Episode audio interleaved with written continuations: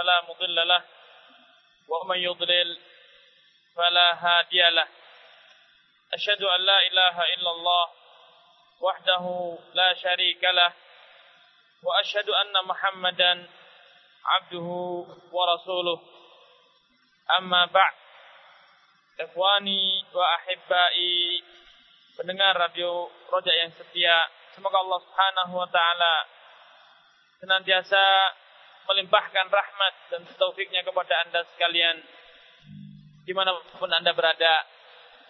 Alhamdulillah pada kesempatan yang sore sore yang berbahagia ini kembali kita bisa melanjutkan perjumpaan kita dengan tema kajian pada kitab Safinatun Najah.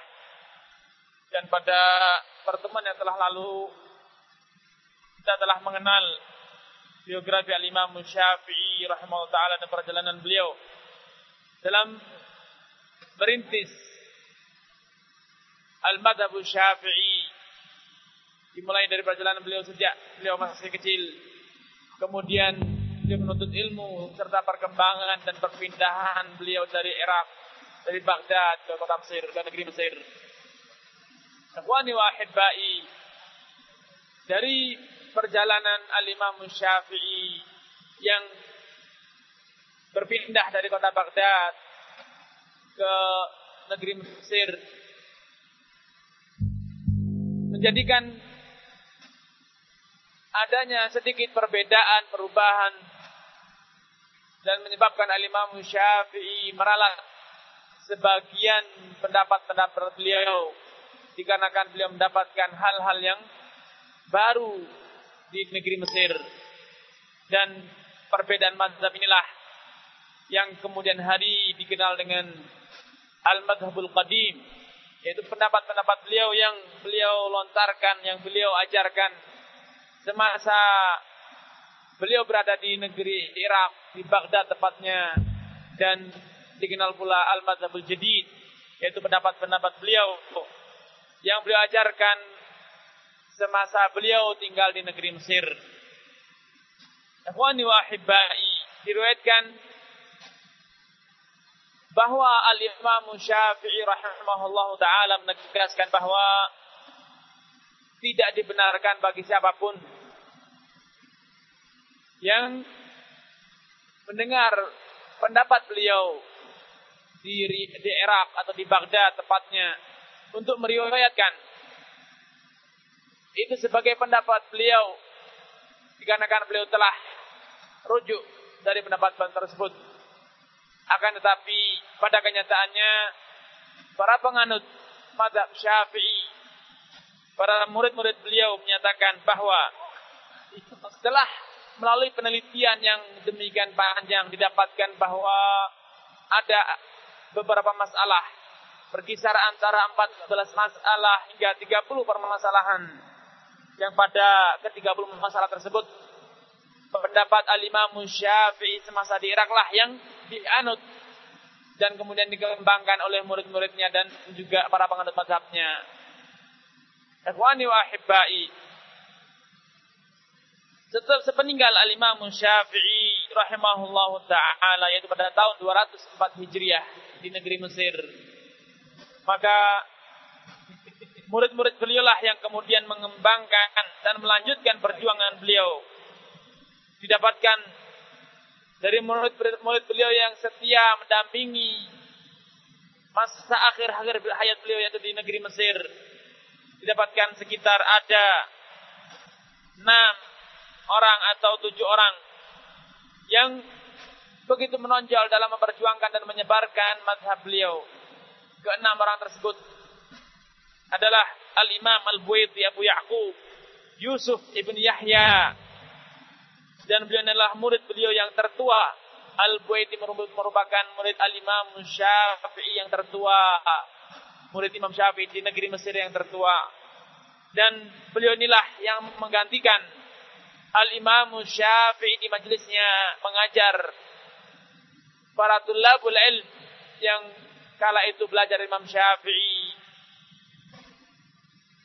Selanjutnya, murid beliau yang kedua yang memiliki jasa begitu besar dalam menyebarkan mazhabnya dan mengajarkan mazhabnya. Beliau adalah Harmalah Ibnu Yahya bin Abdullah At-Tujibi. Beliau juga dengan begitu gigih menebarkan dan mensosialisasikan pendapat-pendapat dan gagasan-gagasan besar Al-Imam Syafi'i rahimahullah taala. Tokoh ketiga, ulama ketiga yang memiliki jasa besar dalam mengajarkan, menyebarkan mazhab Imam Syafi'i adalah Ar-Rabi Ibn Sulaiman Ibn Dawud Al-Jizi. Atau yang kemudian dikenal dengan Ar-Rabi Al-Jizi. Dan yang keempat dan ini yang paling masyhur yaitu Al-Imam Al-Muzani. Al-Imam Ismail Ibn Yahya Ibn Ismail Al-Muzani rahimahullah. Beliaulah yang memiliki jasa terbesar dalam menuliskan dan mengabadikan karya-karya dan ilmu-ilmu al-Imam Syafi'i. Sehingga dapat dikatakan bahwa ilmu Imam Syafi'i menjadi kekal hingga saat ini. Di antaranya adalah setelah taufik dari Allah Subhanahu wa taala karena berkat jasa dan perjuangan Al-Imam Muzani yang menuliskan dan membukukan karya-karya beliau. Murid Imam Syafi'i yang kelima yang telah terbukti berjasa menyebarkan dan mengajarkan madhab syafi'i adalah Al-Imam Yunus Ibn Abdul A'la As-Sadafi. Dan yang keenam, dan ini yang cukup terkenal, beliau adalah Al-Imam Ar-Rabi' Ibn Sulaiman Al-Muradi Maulahum. Beliau inilah, bila Imam Al-Muzani yang menuliskan, maka Al-Imam Rabi' Ibn Sulaiman Al-Muradi, beliaulah yang meriwayatkan dan gigih dalam menebarkan karya-karya Imam Syafi'i ke berbagai penjuru. Akan tapi ikhwani wa Anda semua pasti mengetahui bahwa sarana dalam penebaran ilmu di zaman dahulu tidaklah semudah yang kita dapatkan di zaman sekarang. Dahulu seorang ulama tatkala ingin menyebarkan ilmu, maka biasanya beliau berpindah negeri. Dan untuk sekian lama beliau menetap di negeri tersebut. Dan begitu pula sebaliknya. Para tulabul ilm yang ingin menuntut ilmu. Maka biasanya mereka berpindah negeri mengadakan rehlah ke talabul ilm. Sehingga karena pola kehidupan yang demikian ini ikhwani maka bersama berjalannya waktu terjadi perbedaan metode perbedaan kapasitas ilmu yang dimiliki oleh para penerus madhab syafi'i. Sehingga akhirnya muncullah dua gaya atau dua metode dalam mengajarkan madhab syafi'i. Metode yang pertama adalah metode orang-orang atau ulama-ulama yang berdomisili atau yang bermukim di Irak. Mereka memiliki metode tersendiri di mana mereka lebih menekankan lebih fokus dalam menghafal riwayat-riwayat ucapan-ucapan Al-Imam An-Syafi'i rahimahullah taala. Sehingga didapatkan riwayat-riwayat ulama Syafi'i yang bergayakan atau bernadakan Irak negeri Irak atau Baghdad tepatnya mereka lebih banyak memiliki riwayat tentang pendapat-pendapat Al-Imam Syafi'i. Dan di sisi lain didapatkan ulama-ulama yang berasalkan atau yang menetap di negeri Khurasan atau sekitarnya atau Moro negeri Moro itu salah satu negeri di Iran sekarang. Mereka memiliki gaya, gaya tersendiri di mana mereka dikarenakan kurangnya riwayat yang sampai kepada mereka. Riwayat yang mengajarkan atau menjelaskan tentang pendapat Al-Imam Syafi'i. Kurang begitu banyak sampai kepada mereka maka mereka pun mengembangkan satu metode tersendiri di mana mereka berusaha memahami akwal Syafi'i pendapat-pendapat Imam Syafi'i dan kemudian berusaha menyimpulkan menarik satu kesimpulan berusaha menarik sisi persamaan yang mereka dapatkan dalam pendapat-pendapat tersebut, riwayat-riwayat tersebut. Dan selanjutnya mereka mengembangkan tersendiri dengan menggunakan ilal atau qiyas atau yang lainnya. Sehingga di kemudian hari metode ini dikenal dengan metode Al-Khurasaniyin atau Al-Marawizah. Dikenal dengan metode Al-Khurasaniyin atau Al-Marawizah. Dan demikianlah bersama berjalannya waktu hingga abad keempat. Kedua metode ini terus berkembang sehingga terjadi perbedaan yang cukup menyolok dalam mengajarkan madhab. Di satu sisi misalnya para ulama syafi'i yang bernafaskan Irak. Mereka mengatakan dalam permasalahan ini misalnya hanya ada satu riwayat dari Imam Syafi'i atau hanya satu kaul, satu ucapan, satu pendapat. Akan tapi ulama-ulama yang bernafaskan Khurasan atau Marawizah mereka sering kali mengatakan dalam pendapat ini atau permasalahan ini terdapat dua pendapat. Imam Syafi'i satu adalah pendapat yang diriwayatkan oleh bulan dan satu adalah pendapat yang mukharraj, pendapat yang dikiaskan atau hasil kesimpulan kias dengan permasalahan lain sehingga didapatkan dua pendapat dari Imam Syafi'i. Demikianlah terjadi perbedaan. Akan tapi Adanya perbedaan ini dirasa kurang nyaman oleh sebagian tokoh madhab syafi'i di antaranya adalah al-imam Abu Ali As-Sinji yaitu Imam Hussein ibn Shu'aib As-Sinji rahimahullah ta'ala beliau merasa kurang nyaman dengan adanya perbedaan riwayat madhab ini dalam meriwayatkan madhab ini maka mereka al-imam Al-Husain ibn Shu'aib As-Sinji ta'ala yang wafat pada tahun 427 Hijriah. Dan kebetulan beliau semasa menjadi talibul ilm tatkala belajar berguru mazhab Syafi'i. Kebetulan beliau berkesempatan untuk belajar dari tokoh kedua metode tersebut. Beliau belajar dengan Al-Qaffal As-Saghir yang notabene adalah tokoh sentral dalam Tariqah Al-Khurasanin atau Marawizah. Dan juga beliau belajar dengan Abu Hamid Al-Isfira'ini yang merupakan imam atau tokoh yang mengembangkan metode Al-Iraqiyin. Dikarenakan faktor ini dan juga faktor yang lainnya, Abu Ali Al-Sinji rahimahullah ta'ala di dalam kitabnya At-Ta'liqah yang merupakan syarah terhadap Mukhtasar Muzani berhasil menggabungkan dua metode ini metode ulama-ulama Irak dan metode ulama-ulama Khurasaniyin atau Marawizah atau Marwazi.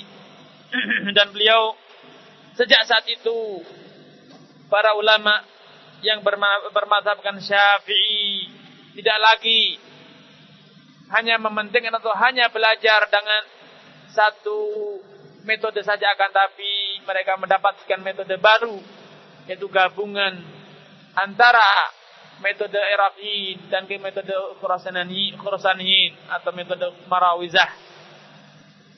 Akhirnya berkat jasa Abu Ali Al-Sinji rahimahullahu taala dan juga ulama-ulama yang semasa dengan beliau misalnya Al-Imam Al-Haramain Al-Juwaini dan juga Abu Ishaq As-Sayrazi begitu juga Al-Imam Al-Mutawalli begitu juga Al-Imam Al-Ghazali.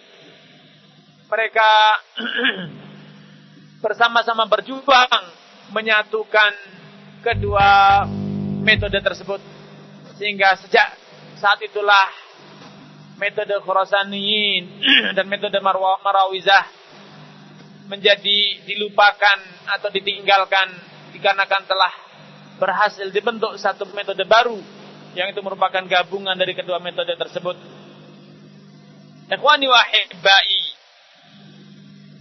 Perlu diketahui sebagaimana telah dijelaskan di atas bahwa berkat perjuangan para ulama-ulama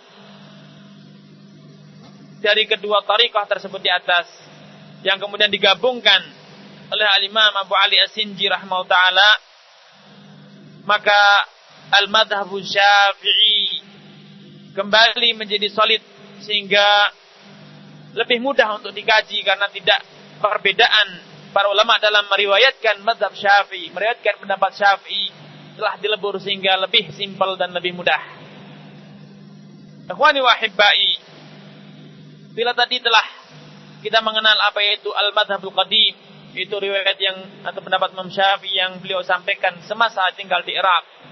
Dan kita juga telah mengenal apa itu at-tariqah yaitu perbedaan tokoh-tokoh atau murid-murid Imam Syafi'i dan juga cucu murid Imam Syafi'i dalam menukilkan pendapat imam mereka yaitu Imam Syafi'i maka ada satu hal yang perlu dicatatkan bahwa yang dimaksud dengan al-madhhab Syafi'i bila zaman sekarang kita mendengar bahwa ini adalah pendapat yang dianut dalam madhab Syafi'i maka perlu dicatatkan bahwa yang dimaksud dengan madhab Syafi'i sejatinya bukan hanya pendapat-pendapat yang diutarakan oleh Al-Imam Syafi'i semata akan tetapi terjadi perkembangan di mana para murid-murid Imam Syafi'i begitu juga cucu murid beliau yang kemudian memiliki pendapat yang kadang menyelisihi pendapat Imam Syafi'i.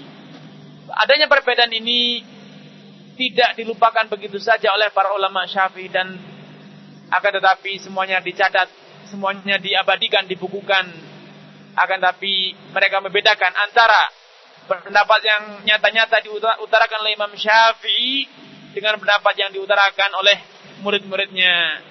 Mereka menyebut pendapat yang diutarakan oleh Imam Syafi'i langsung disebut dengan atau diistilahkan dengan qaul, ucapan, sedangkan pendapat yang diutarakan oleh murid-muridnya diistilahkan dengan, dengan nama al-wajh.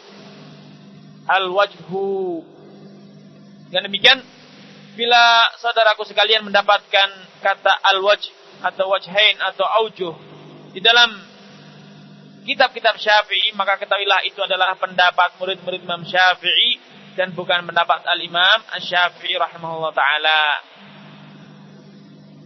Selanjutnya ikhwani wa ahibbai Al-Imam An-Nawawi rahimahullah taala.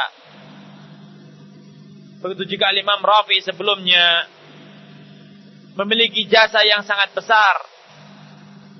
Bagi madhab syafi'i dan juga para penganut madhab syafi'i.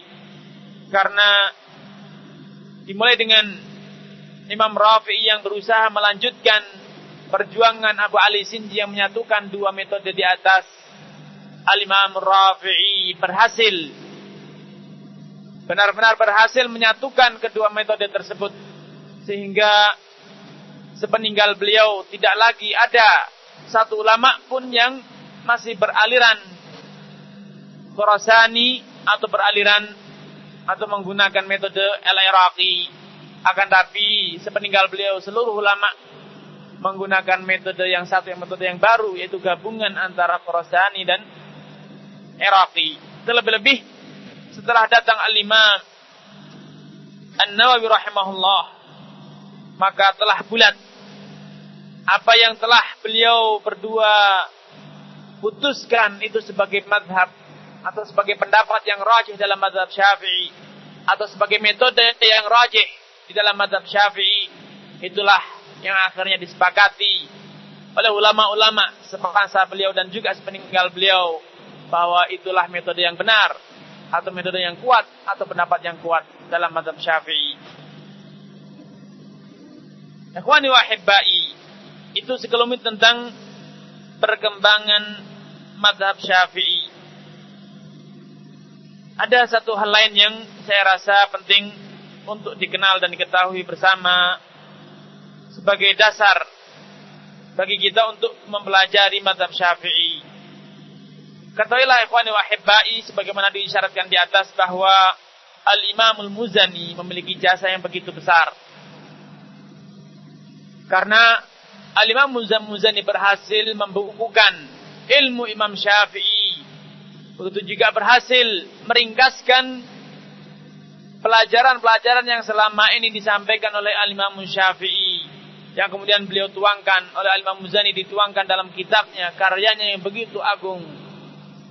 Begitu tinggi kedudukannya dalam mazhab Syafi'i yaitu kitab yang disebut dengan Mukhtasar Al-Muzani. Ikhwani wa dikarenakan para penganut madhab syafi'i begitu tikah, begitu percaya dengan al-imamul muzani. begitu percaya dengan riwayat atau kesimpulan atau khulasah ringkasan yang diutarakan oleh Imam Muzani dalam kitab ini.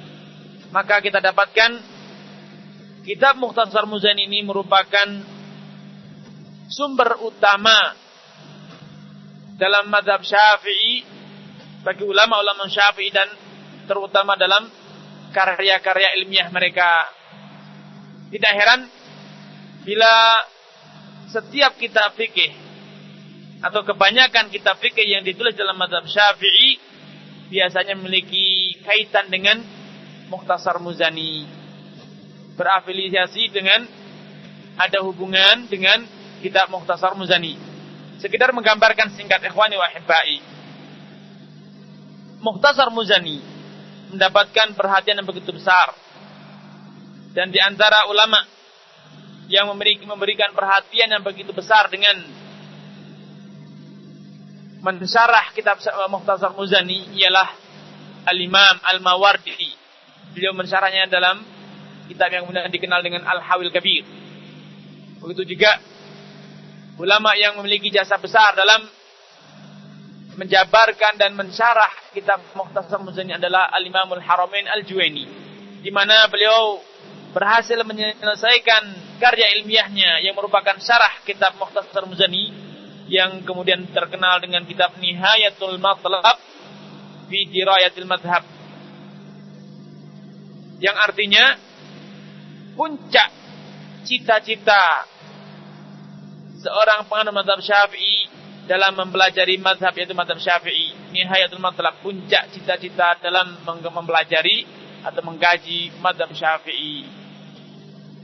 Kitab ini ikhwani wa hibbai dahulu di zaman al-Imam Al-Haramain Al-Juwaini Abdul Malik ibn Abdullah ibn Yusuf Al-Juwaini terdiri dari 60 jilid.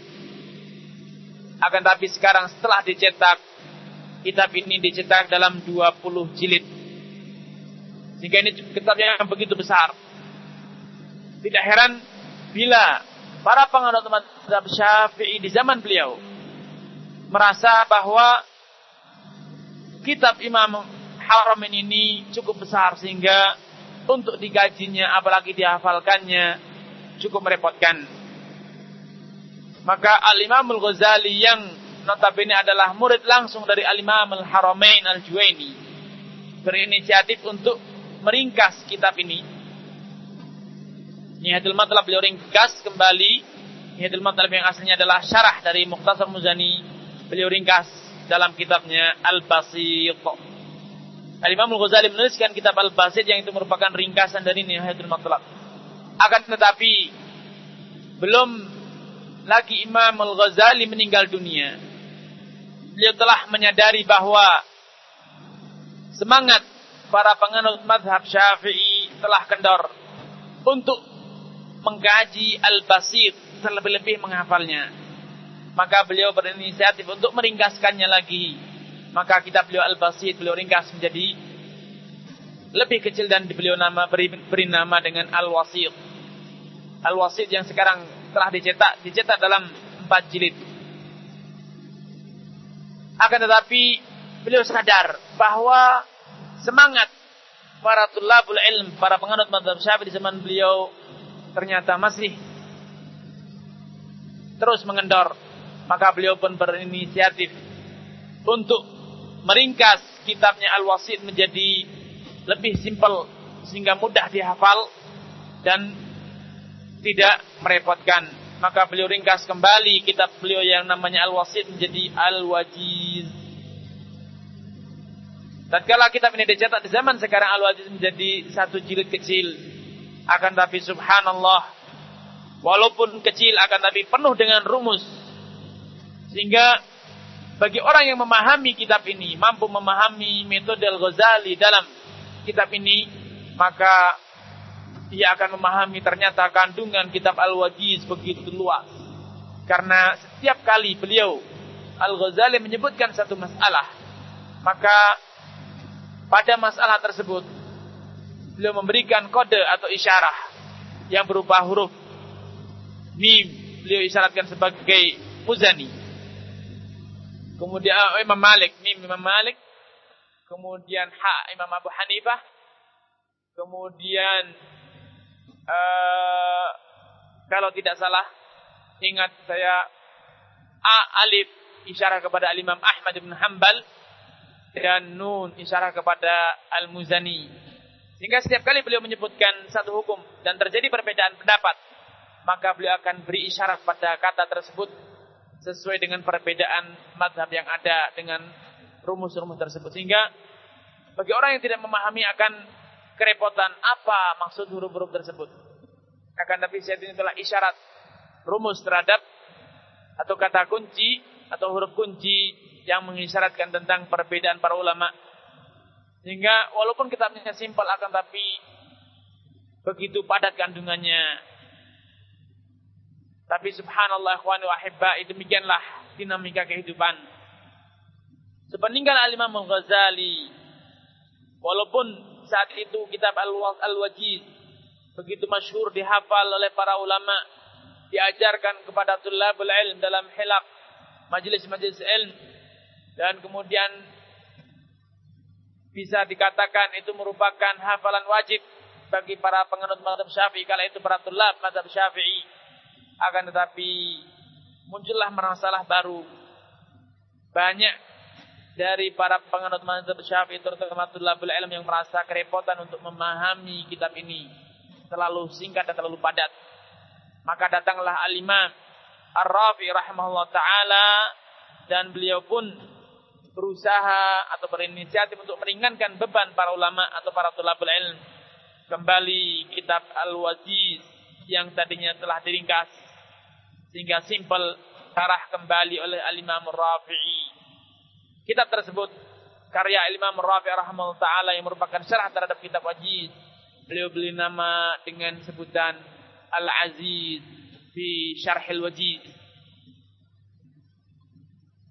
Sepeninggal Al-Imam Rafi'i dengan beberapa alasan di antaranya karena adanya kritikan-kritikan dari Al-Imam Nawawi terhadap syarah Ar-Rafi'i dan juga adanya tuntutan dari para tulabul ilm agar kitab ini diringkas kembali sehingga tidak begitu berpanjang lebar sehingga lebih mudah untuk dipahami, lebih mudah dipelajari. Maka Imam An-Nawawi kembali meringkaskan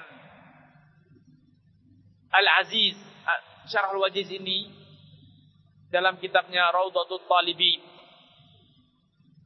Maka dalam kitab Raudhut Talibin Al-Imam Nawawi berusaha menghapuskan berbagai dalil-dalil, begitu juga berbagai diskusi ilmiah yang diutarakan Al-Imam Ar-Rafi dalam kitabnya.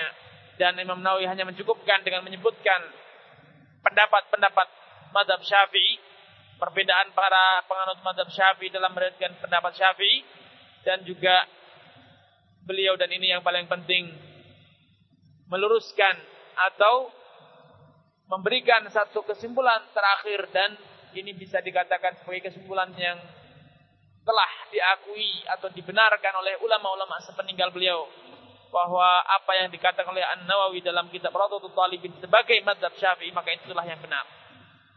Sedangkan pendapat-pendapat yang lain yang menyelisihi pendapat Nawawi maka itu merupakan pendapat yang kurang tepat atau layak untuk ditinggalkan.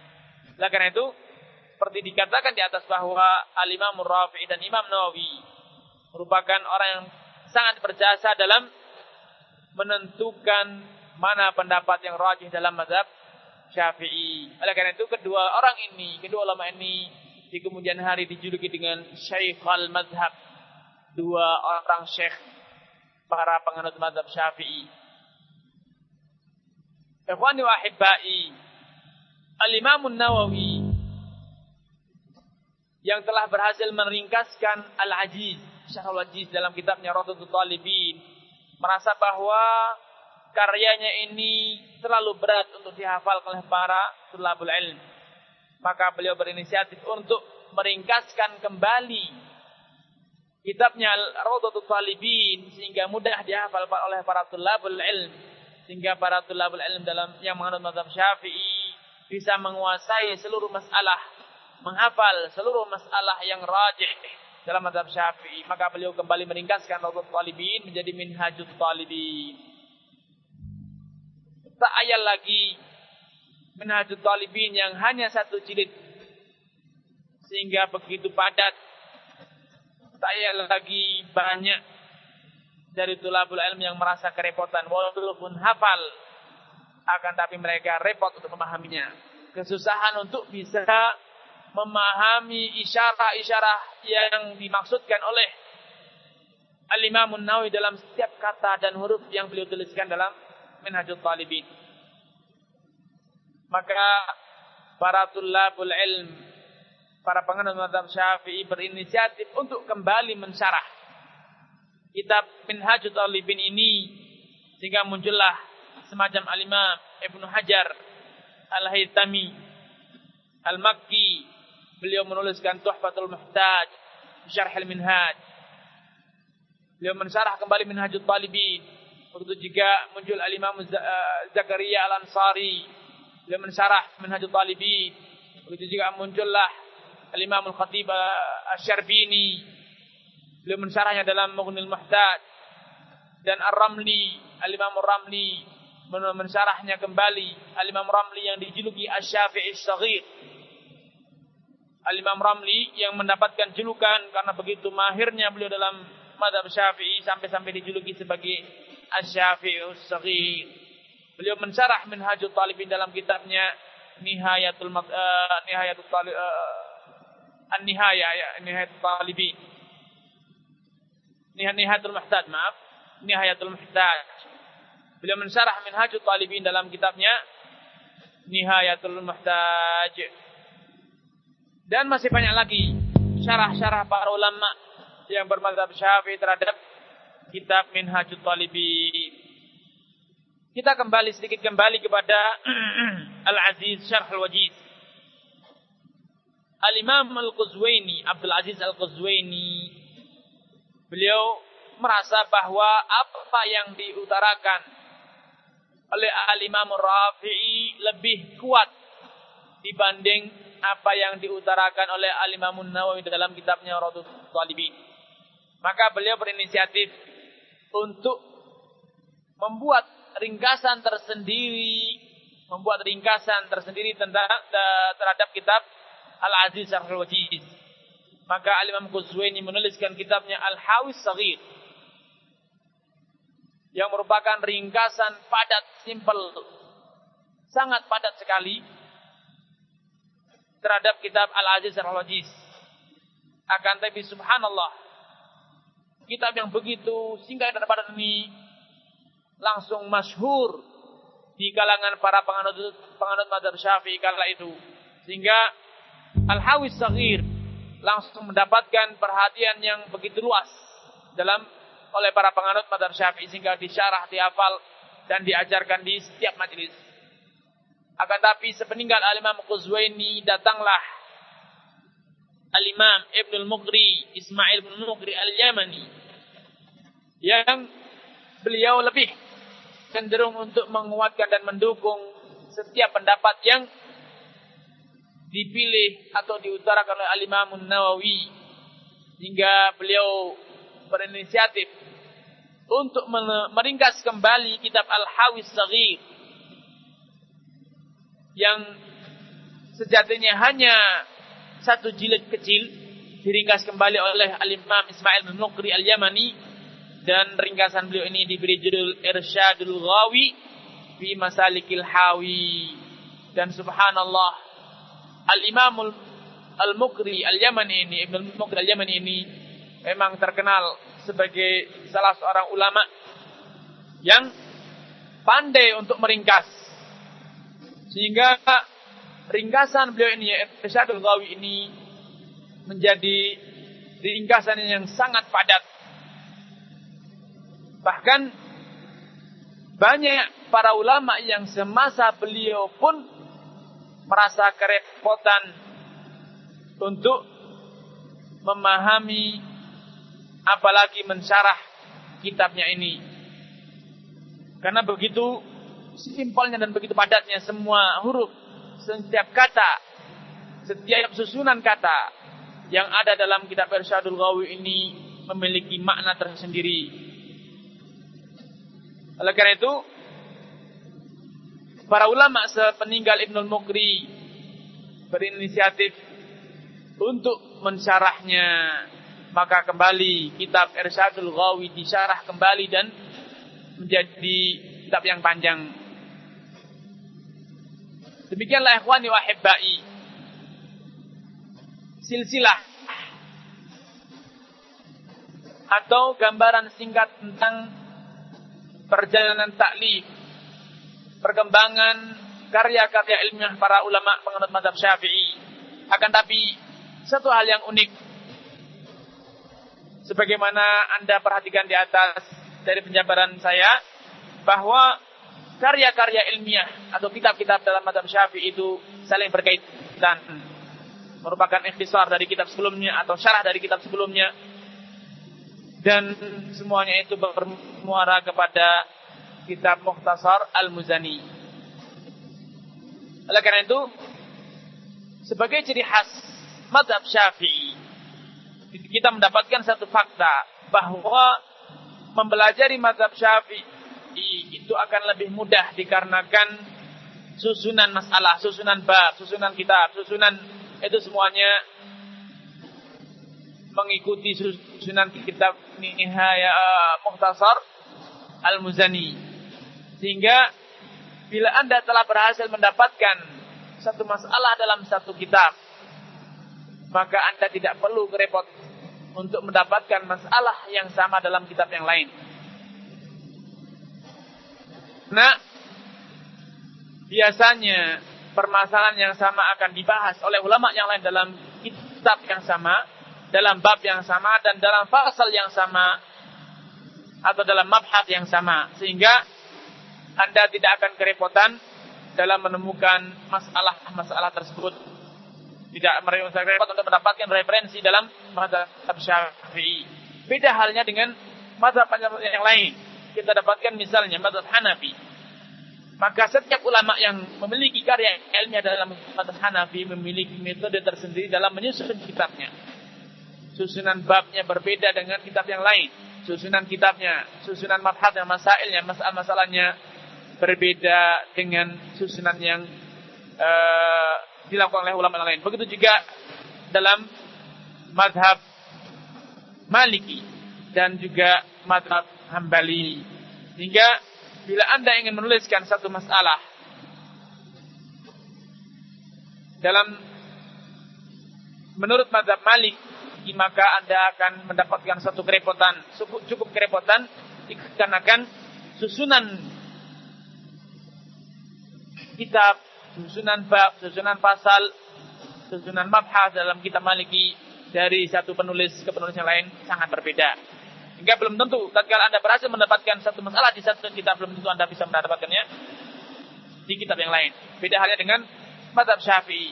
Bila Anda berhasil mendapatkan masalah di satu kitab, maka dengan izin Allah dengan mudah Anda akan mendapatkan kitab yang sama, bab yang sama, masalah yang sama di kitab yang sama, di bab yang sama tanpa ada kerepotan yang berarti.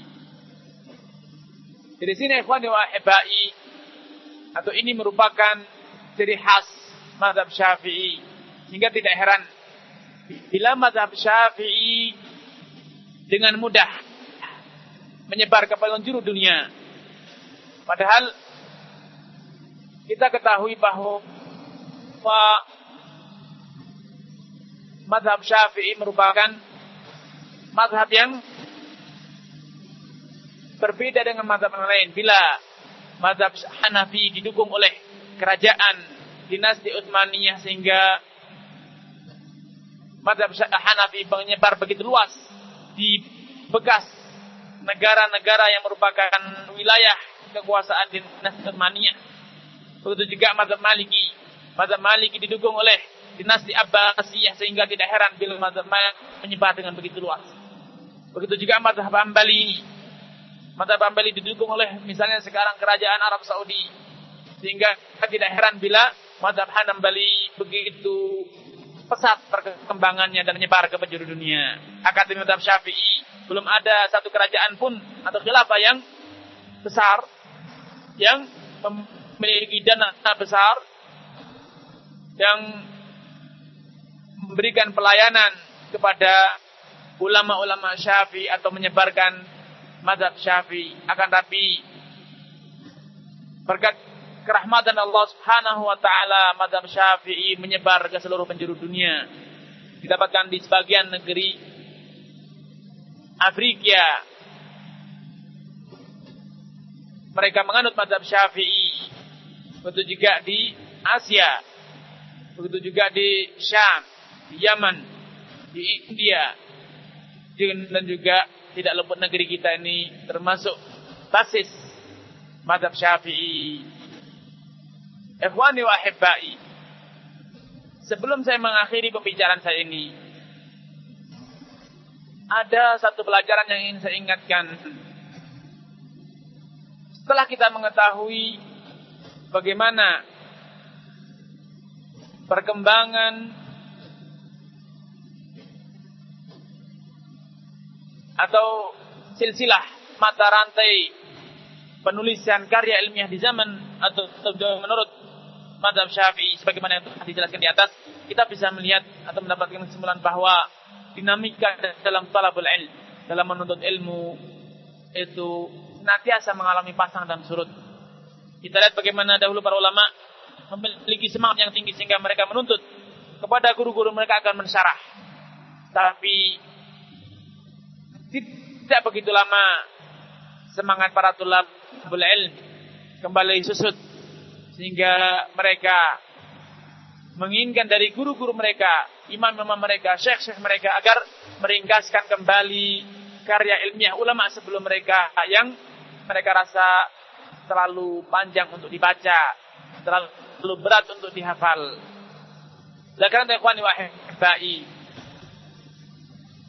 Ini satu pelajaran penting bagi kita bahwa semangat dalam talabul ilm itu perlu eh, dipupuk subur. Karena bila kita hanya bermodalkan semangat yang kita kembangkan sendiri, ini saya semangat tersebut tidak akan bertahan lama dan segera pudar. Selanjutnya, peranan para asatidah, peranan para syekh, para guru sangat besar dalam mewarnai masa depan murid-muridnya dalam talabul ilm. Karena bila kita kita sebagaimana perhatikan di atas bila para ustaz, para dai, para guru, para syekh tidak memberikan andil yang cukup besar dalam memudahkan metode talabul ilm saya para tulabul ilmu akan kerepotan dan bisa mungkin saja mereka tidak akan mendapatkan ilmu yang sebagaimana mestinya. Oleh karena itu, ikhwan wa tidak heran bila dahulu para ulama begitu besar penghormatan mereka, penghargaan mereka kepada para ustadznya, kepada para syekhnya, kepada para gurunya. Karena mereka menyadari bahwa peranan syekh yang begitu dominan dalam perjalanan mereka menuntut ilmu. Ikhwani wa ahibbai. Tentu fenomena ini menyelisihi atau berbeda dengan kenyataan yang ada di zaman sekarang. Di mana lebih sering seorang ustaz atau seorang syekh itu melayani apa namanya? melayani murid dalam hal-hal yang tidak ada kaitannya dengan ilmu akan tetapi dalam hal-hal yang berkaitan dengan ilmu, seorang syekh, seorang ustaz kurang begitu semangat dalam memberikan dukungan, motivasi atau memberikan metode mengajarkan metode-metode yang lebih memudahkan tulabnya untuk menghafal, memudahkan tulabnya untuk memahami, memudahkan tulabnya untuk mendapatkan ilmu yang uh, lebih banyak. Terlebih-lebih di zaman kita banyak sekali apa namanya hal-hal yang bisa dikatakan itu ketimpangan-ketimpangan yang tidak sehat di mana seorang murid kurang menghormati guru sehingga tidak heran bila seorang guru, seorang ustadz yang telah lama berdomisili satu tempat bila ia mengadakan kajian maka masjid hanya akan penuh ketika ustadz sesaat lagi akan membacakan kafaratul majlis. Akan tetapi bila ada ustadz baru yang datang maka ustadz belum datang pun masih telah penuh. Ini indikasi bahwa ihtiram terhadap ilmu terhadap ahlihi terhadap para ulama terhadap para ustadz ini telah menipis. Karena itu tidak heran bila semangat untuk duduk di hadapan para ulama semangat untuk duduk talabul ilmu itu hanya bangkit kalau ada wajah baru. Akan tetapi wajah lama ustaz-ustaz yang telah lama di negeri di kota tersebut kurang mendapatkan perhatian kurang mendapatkan pelayanan yang atau nama uh, penghormatan yang sebagaimana atau seharusnya diberikan kepada seorang yang penyandang ilmu. Wallahu taala alam. Ini yang bisa saya sampaikan. Semoga bermanfaat bagi kita semuanya. Dan semoga ini dapat memberikan menumbuhkan motivasi kepada kita semuanya untuk terus menumbuhkan rasa hormat kepada al ilmu wa ahlahu pada ilmu dan para ulama dan juga menumbuhkan semangat bagi kita untuk talabul ilm sehingga Bila kita merasa belum mampu, maka kita terus mendekati, terus terus berdekat, berdekat diri dengan para ulama agar mendapatkan solusi. Bertanya kepada ulama mendapatkan solusi tentang metode yang tepat untuk thalabul ilm. Sebagaimana dituangkan di atas, bagaimana para ulama Syafi'i tatkala murid-muridnya telah merasa kerepatan untuk menghafal, memahami kitab yang panjang, maka gurunya bergegas untuk meringkaskannya. Begitu juga tatkala muridnya merasa keberatan untuk memahami kitab yang begitu simpel dan padat, maka guru-gurunya bergegas untuk berusaha mensyarahnya sehingga para muridnya mudah memahami dan mudah menghafalkannya. Wallahu a'lam bishawab. Nah Ustaz, Jazakallahu khairan atas kesempatan dan waktu yang telah Antum berikan di sore hari ini Ustaz dalam eh, pengantar yang telah Antum sampaikan pembahasan kitab Safinatun Najah fi Usul Din wa Fiqhi ala Madhabi uh, Imam Asy-Syafi'i. Dan selanjutnya Ustaz kita akan buka sesi soal jawab bersama para pendengar. Bagaimana Ustaz? Nah Ustaz. Kita akan angkat pertanyaan pertama Ustaz dari pesan singkat terlebih dahulu Ustaz. Yang pertama, Assalamualaikum warahmatullahi wabarakatuh. Barakallahu fiikum Ustaz. Apakah orang yang mengatakan bahwasanya ini adalah pendapat Imam Syafi'i, padahal itu adalah pendapat kalangan dari penganut mazhab Imam Syafi'i yang dan itu bukan pendapat Imam Syafi'i. Apakah perbuatan ini termasuk perbuatan berdusta atas nama Imam Syafi'i? Silakan Ustaz.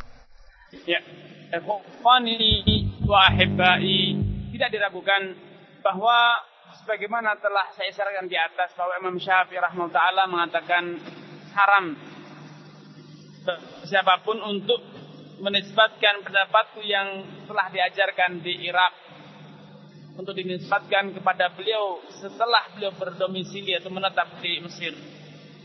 Bila ini nyata-nyata pendapat beliau tidak dibenarkan untuk dinisbatkan kepada beliau setelah beliau berpindah atau berubah pendapat, maka tidak diragukan bahwa pendapat atau ucapan atau perbuatan yang nyata-nyata tidak diajar oleh al-Imam Syafi'i kemudian dinisbatkan kepada beliau tidak diragukan itu sebagai satu kedustaan. Dan tidak heran atau tidak aneh bila kemudian kita nyatakan bahwa perbuatan itu adalah perbuatan yang haram atau berdusta atas nama Al-Imam Syafi'i rahimahullah Oleh karena itu Al-Imam Nawawi memberikan satu catatan penting. Tatkala beliau menjelaskan dalam muqaddimah syarah muhadzab atau dalam kitab Majmu, mukadimah kitab Majmu, beliau mengingatkan bahwa walaupun Al-Imam Syafi'i telah berpesan bahwa jika sahal hadithu bahwa madhabi bila ada hadis yang sahih maka itulah madhabku kata beliau itu bukan berarti setiap orang yang mendapatkan satu hadis yang sahih kemudian semena-mena secara sepihak mengklaim bahwa hadis ini atau makna yang terkandung dalam hadis ini merupakan madhab syafi'i. Karena perlu diketahui bahwa bisa saja suatu hadis itu sahih, akan tetapi Imam Syafi'i tidak mengikuti, tidak mengamalkan kandungan hadis tersebut dikarenakan ada hadis lain yang sama-sama sahih, akan tapi itu lebih kuat dikarenakan itu lebih mutaakhir sehingga hadis yang pertama itu dianulir atau dimansuh dan hadis yang kedua itu dikatakan nasih yang menganulirnya atau menghapuskannya, menghapuskan atau mengangkat kembali hukum yang telah disebutkan pada hadis pertama. Atau bisa saja ada dua hadis yang sama-sama sahih, yang satu bersifat umum, sedangkan yang kedua adalah bersifat khusus. Sehingga Al-Imam Syafi'i lebih memilih untuk mengamalkan hadis yang bersifat khusus dibanding hadis yang bersifat umum. Oleh karena itu, bila kita dengan ceroboh menisbatkan setiap yang hadis sahih, setiap hukum atau setiap kandungan makna yang terdapat dalam hadis sahih kita nisbatkan pada Imam Syafi'i, tak ayat lagi kita akan terjun dalam berdusta dengan menisbatkan suatu pendapat kepada Imam Syafi'i padahal beliau tidak berpendapat semacam itu.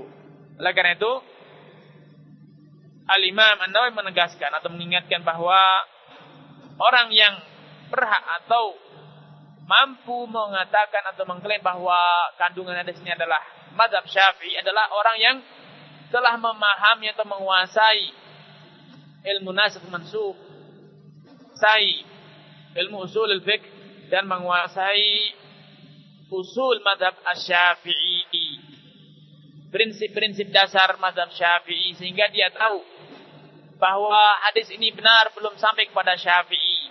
Hadis ini benar sesuai dengan kriteria yang diinginkan oleh al-Imam Syafi'i rahimahullah taala wallahu taala alam. Terima kasih atas jawaban yang antum berikan Ustaz dan selanjutnya kembali kami angkat dari pertanyaan pesan singkat Ustaz. Assalamualaikum warahmatullahi wabarakatuh Ustaz. Mohon dijelaskan kembali Ustaz tadi antum mengatakan bahwasannya ada satu perkataan dari Imam Syafi'i yang berkata apabila itu hadis sahih maka telah pendapatku. Mohon dijelaskan uh, pernyataan beliau ini Ustaz. Silakan Ustaz. Ya. Ya, Al-Imam Syafi'i rahmatullah sering kali mengulang-ulang dan menekankan hal ini kepada murid-murid beliau. Akan tapi seperti kata Al-Imam An-Nawawi, itu bukan berarti setiap orang yang mendapatkan hadis sahih kemudian dia berhak atau bisa mengklaim bahwa kandungan hadis ini adalah mazhab Syafi'i. Yang demikian itu dikarenakan bisa saja hadis tersebut telah sampai kepada Imam Syafi'i tapi dengan sengaja Al Imam Syafi'i tidak mengamalkannya. Karena satu atau dua hal atau satu atau beberapa hal yang menjadi alasan Imam Syafi'i untuk meninggalkan atau tidak mengamalkan hal tersebut. Misalnya bisa saja menurut Syafi'i hadis tersebut hadis yang mansuh telah dianulir. Atau bisa saja hadis itu bersifat umum. Sedangkan Al-Imam Syafi'i lebih memilih untuk mengamalkan hadis yang bersifat khusus. Atau bisa saja menurut Al-Imam Syafi'i hadis ini hadis yang uh, mutlak sehingga beliau lebih memilih untuk mengamalkan hadis yang muqayyad. Oleh itu yang berhak menurut Imam Nawawi yang berhak untuk mengklaim bahwasanya adalah madhab syafi'i atau bukan madhab syafi'i adalah orang yang benar-benar telah menguasai uh, ilmu usul dan menguasai usul madhab syafi'i prinsip-prinsip dasar madhab syafi'i dan selanjutnya telah membuktikan secara autentik bahwa hadis yang sahih ini belum pernah disampaikan atau belum pernah didengar oleh al-imam Asy-Syafi'i rahimahullahu taala. Silakan. Nah, Ustaz. Baik Ustaz, kembali kita akan angkat Ustaz dan untuk yang selanjutnya kita akan angkat dari pertanyaan pendengar kita Ustaz yang pertama Ustaz. Nah, halo. Assalamualaikum. Waalaikumsalam warahmatullahi wabarakatuh. Silakan Pak. Dari siapa Pak dan di mana? Dari Pak Muhammad di Bekasi. Iya, silakan Pak. Ya, barakallahu fiikum. Ini pembahasan yang menarik ya, yang di mana di, di, kebanyakan pengadut madhab Imam Syafi'i Uh, saya ingin bertanya ini satu aja. Terkenal dalam madhab Imam Syafi'i kalau kunut subuh adalah sunnah.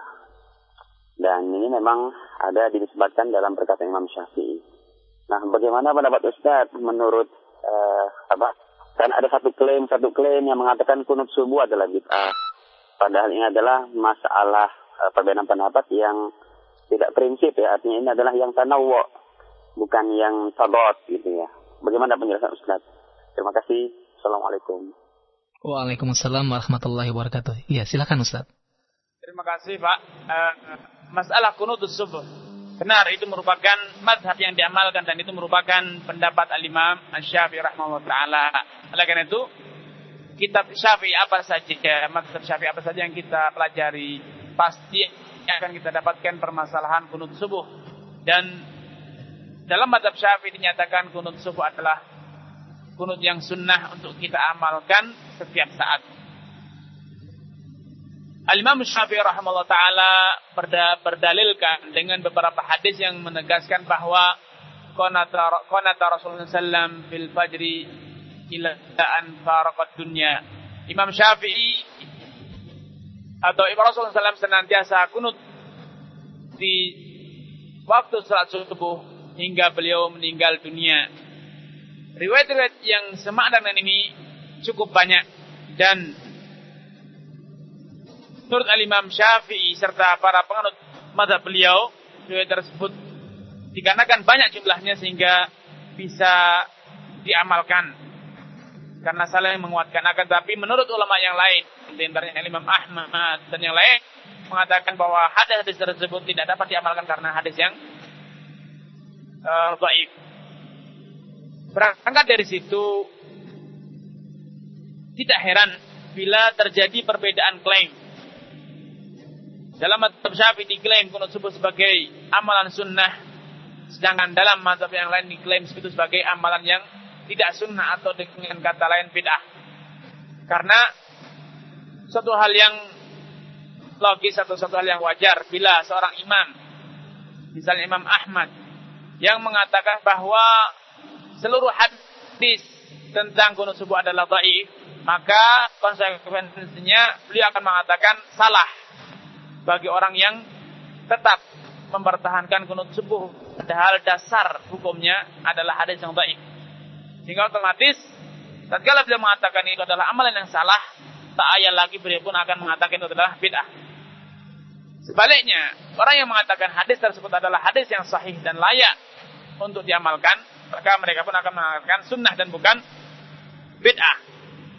Hanya saja ada satu poin yang perlu saya ingatkan bahwa klaim bahwasanya suatu amalan itu bid'ah atau suatu amalan itu haram itu tidak serta merta merupakan klaim bahwa pelakunya adalah ahli bid'ah dan tidak serta merta pelakunya adalah orang fasik.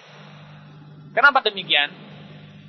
Karena bisa saja orang yang mengamalkan itu adalah orang yang beranggapan bahwa ini adalah amalan sunnah dikarenakan hadis-hadisnya sahih atau hadisnya hasan sehingga layak untuk diamalkan. Sehingga orang yang demikian ini tidak layak atau tidak boleh untuk diklaim sebagai ahlul bid'ah. Sehingga saya tekankan tidak serta merta klaim suatu amalan itu sebagai amalan bid'ah itu merupakan klaim bahwa pelakunya adalah mubtadi. Ini perlu dipahami karena bisa saja yang melakukannya beranggapan itu adalah sunnah sehingga dia tidak layak untuk diklaim sebagai mubtadi karena dia sedang mengamalkan sunnah Rasulullah SAW menurut dia. Begitu juga kak, misalnya bisa saja orang mengamalkan suatu perbuatan haram, tapi tidak dikatakan dia sebagai orang yang fasik karena menurut dia ini bukan haram. Amalan ini tidak haram. Misalnya Al-Imam Syafi'i berpendapat bahwa be'ul inah yaitu menjual barang dengan harga kredit Kemudian setelah transaksi jual beli selesai, pembeli kembali menjual barang yang telah ia beli kepada penjual tadi dengan harga tunai dan lebih murah. Inilah beul inah. Beul inah dibolehkan oleh Al-Imam Syafi'i. Berdasarkan dalil-dalil yang beliau utarakan.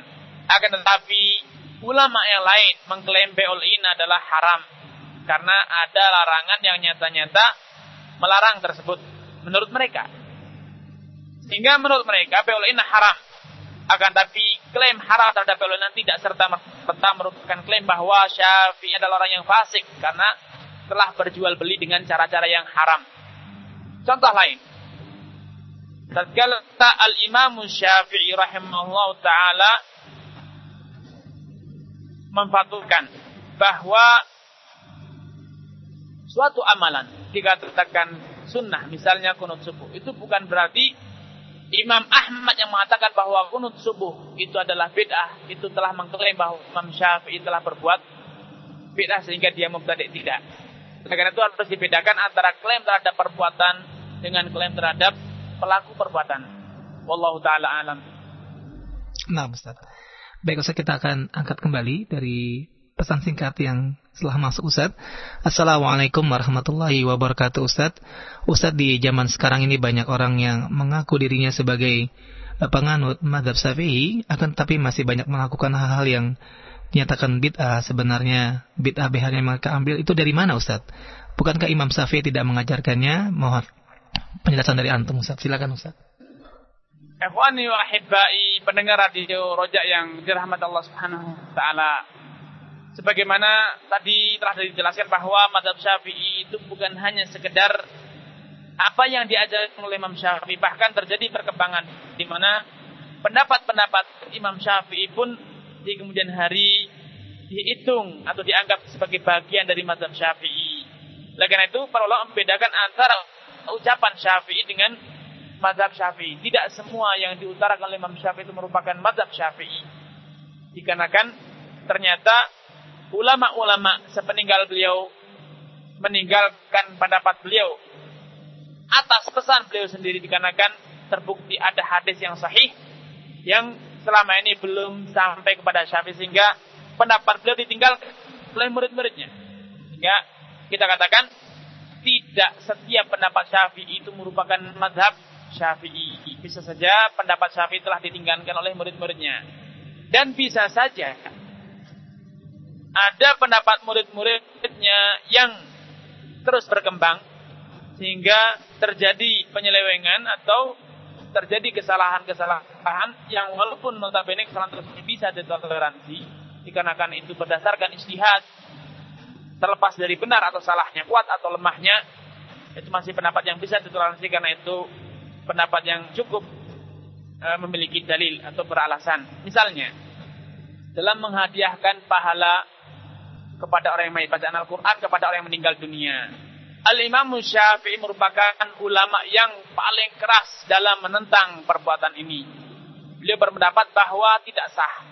Bahkan tidak sampai, bahkan termasuk amalan bid'ah. Menghadiahkan pahala kepada orang yang meninggal. Kalau demikian, para penganut madhab syafi'i di zaman sekarang banyak yang mengamalkan amalan ini. Mereka menghadiahkan pahala bacaan Al-Quran kepada orang yang telah meninggal. Usut punya usut, ternyata pendapat ini, pendapat yang mengatakan bahwa menghadiahkan pahala itu boleh, pahala bacaan Al-Quran dan itu boleh dan itu sampai, itu ternyata adalah pendapat madhab al-imam al-hambali. Sehingga cukup unik tatkala masyarakat yang ini mengaku sebagai mazhab Syafi'i ternyata secara mayoritas mengamalkan pendapat mazhab Hambali. Nah ini perlu di ada satu hal yang perlu atau beberapa hal yang perlu dicatatkan berkaitan dengan bacaan Al-Quran atau menghadiahkan pahala bacaan Al-Quran.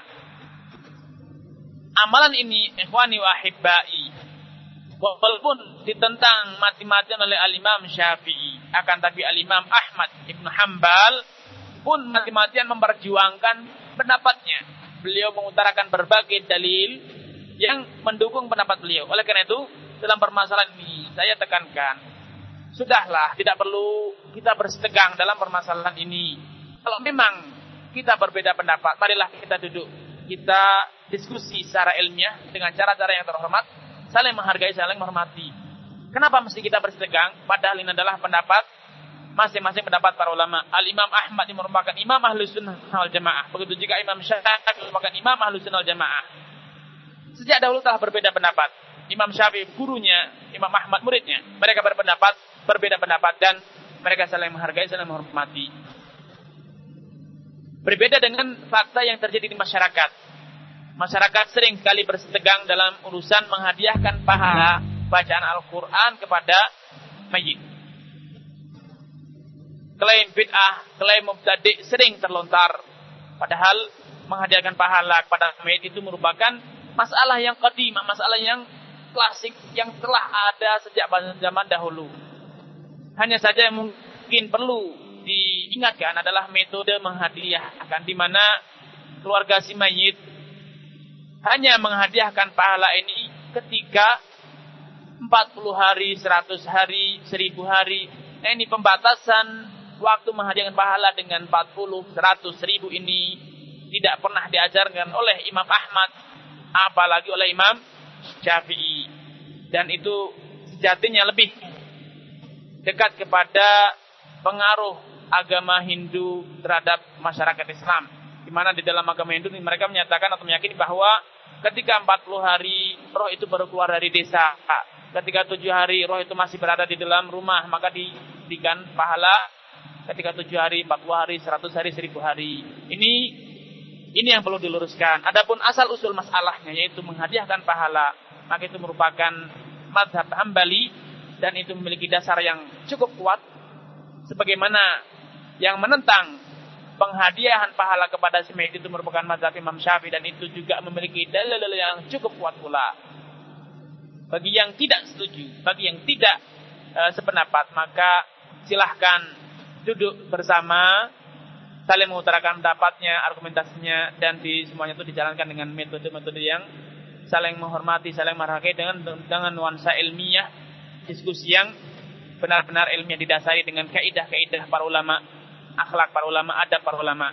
Ini yang pertama. Kemudian yang kedua, mungkin ada yang bertanya, kenapa para penganut Syafi'i di zaman sekarang mengamalkan mazhab Hambali dalam masalah menghadiahkan pahala?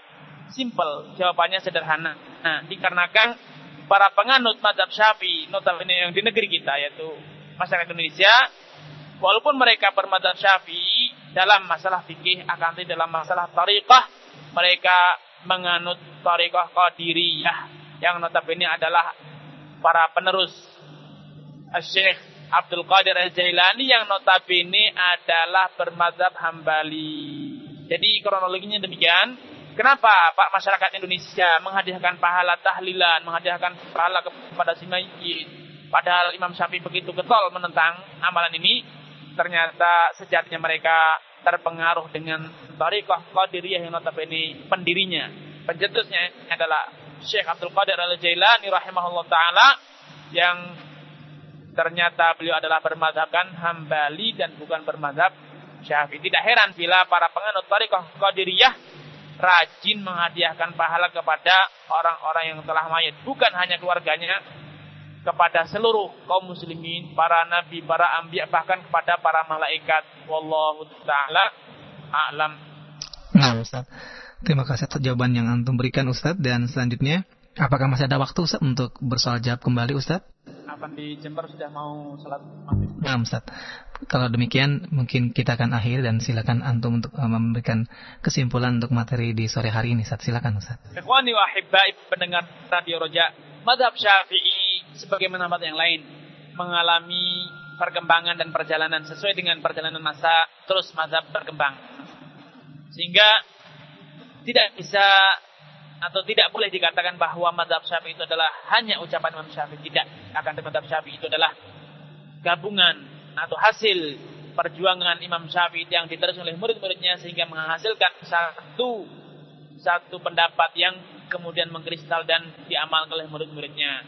Kemudian fakta ini para murid Imam Syafi'i dan para penganut yang dengan legowo dengan lapang dada meninggalkan pendapat imamnya dan bahkan berselisih dengan pendapat imamnya. Sehingga muncullah al-madhab jadid madhab qadim dan muncullah tariqah Khurasani apa namanya Iraqi muncullah al-wajh atau aujuh. Ini sejatinya merupakan pelajaran tersendiri bagi kita para penganut mazhab Syafi'i, yaitu seyogianya kita bisa bersikap gentleman untuk bisa meninggalkan pendapat, menerima perbedaan pendapat, menghadapi perbedaan dengan lapang dada, saling menghormati, saling menghargai, asalkan tidak fanatis, tidak taasub, tidak bersikap anarkis. Allah taala a'lam. Nah, Ustaz. Terima kasih Ustaz atas kesempatan waktu yang telah antum berikan di sore hari ini di sela-sela kesibukan dan juga waktu yang mungkin uh, sangat pendek dan kami mengucapkan jazakallahu khairan Semoga Allah Subhanahu wa taala mempertemukan kembali kepada pertemuan-pertemuan yang berikutnya Ustaz. Kami akhiri kami akan putuskan hubungan dengan antum Ustaz. Assalamualaikum warahmatullahi wabarakatuh Ustaz. Assalamualaikum warahmatullahi wabarakatuh.